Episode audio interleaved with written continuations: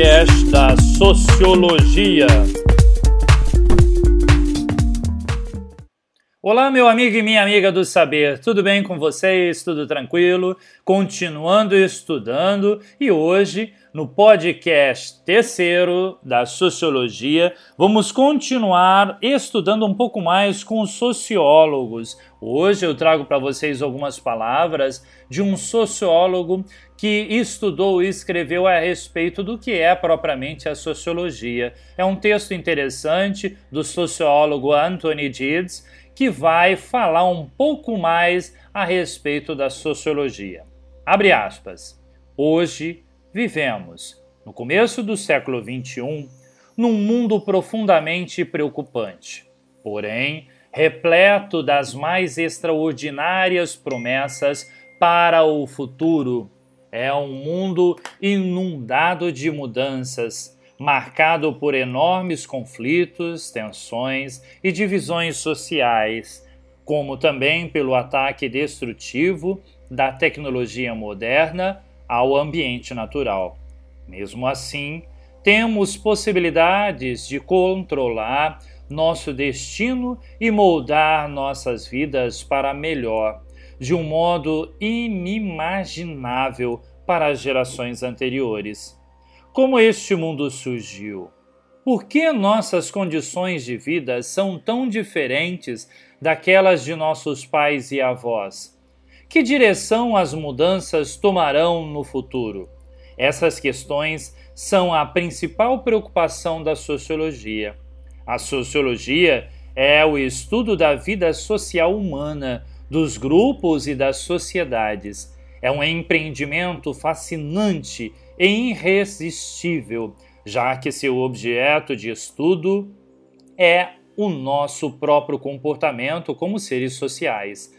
A abrangência do estudo sociológico é extremamente vasta, incluindo desde a análise de encontros ocasionais entre indivíduos na rua até a investigação de processos sociais globais.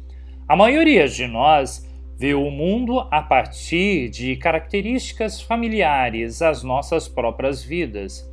A sociologia mostra a necessidade de assumir uma visão mais ampla sobre por que somos como somos e por que agimos como agimos.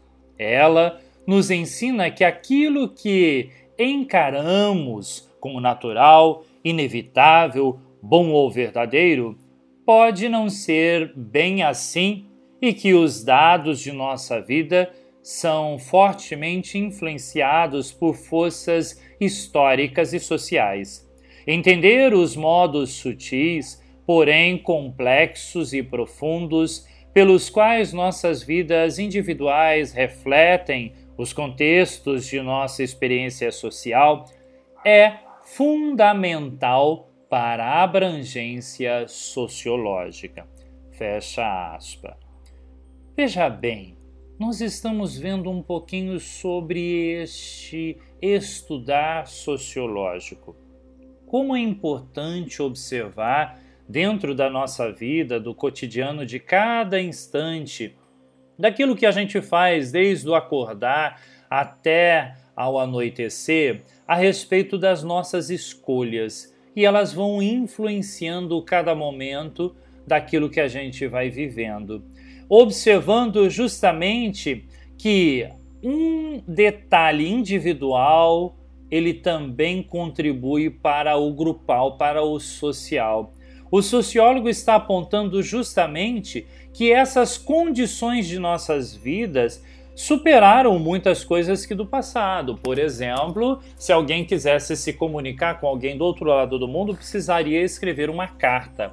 E aí essa carta iria de navio, demoraria meses até depois você ter a resposta. Hoje, basta pegar o telefone, o WhatsApp, em questões de milésimos de segundo, alguém do outro lado do mundo já consegue te responder. Veja que evolução tremenda que a gente teve. Se você contar isso aí para o seu tataravô, né, ou seu tataravô, gerações muito mais antigas que já morreram, por exemplo, ah, para o seu contar como? Se fôssemos contar, não iriam acreditar, justamente porque não faz muito tempo. Se você olhar 50, a televisão ela completou 50 anos. Hoje a gente tem a televisão pelo telefone, pelas redes né, de fibra ótica, pela internet quanta coisa e quanto contexto foi mudando e foi nos trazendo justamente essas experiências novas e modernas. A sociologia nos provoca a ir mais além, a observar. Você, ao acessar a internet, o telefone, ouvir, ouvir músicas, né? Você também nem se pergunta, mas quanto se evoluiu para chegar até aí? Quanta coisa foi vivenciada. E tudo isso vai influenciando as atitudes que nós vamos tendo nessa era. Então veja bem, eu quero te chamar a atenção para o fenômeno dessa era digital. No tempo atual em que você vive, justamente você pode observar a respeito desse tempo, desse fenômeno da era digital. É aí que eu te chamo a atenção porque é necessário refletir, observar, porque as nossas condutas e escolhas sociais influenciam lá na frente daquilo que a gente irá ter como algo social e aquilo que influencia. Eu quero te chamar a atenção agora para um texto, um trecho de uma reportagem é, que fala sobre ideias do professor de estudos de mídia e escritor americano, o Douglas Ruffcoff, sobre a sociedade so atual. O, o título é Tudo ao mesmo tempo agora um fenômeno da era digital. Ela foi publicada em 2013. É um texto interessante, ele escreveu daqui do Rio mesmo. Abre aspas. O tempo já não avança mais, só o agora interessa.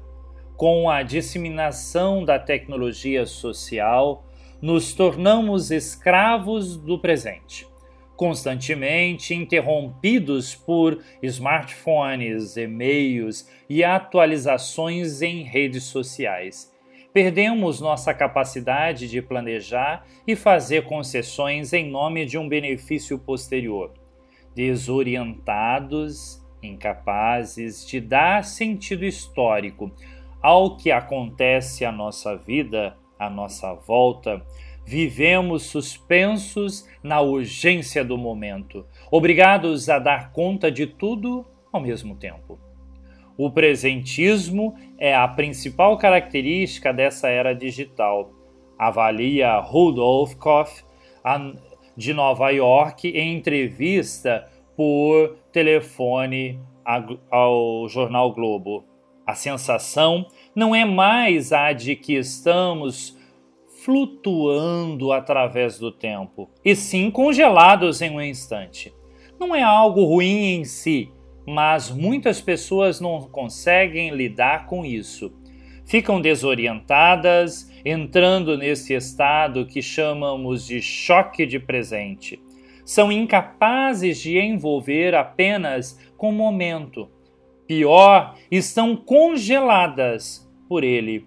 Precisam fazer o máximo num mínimo de tempo. Caos mental.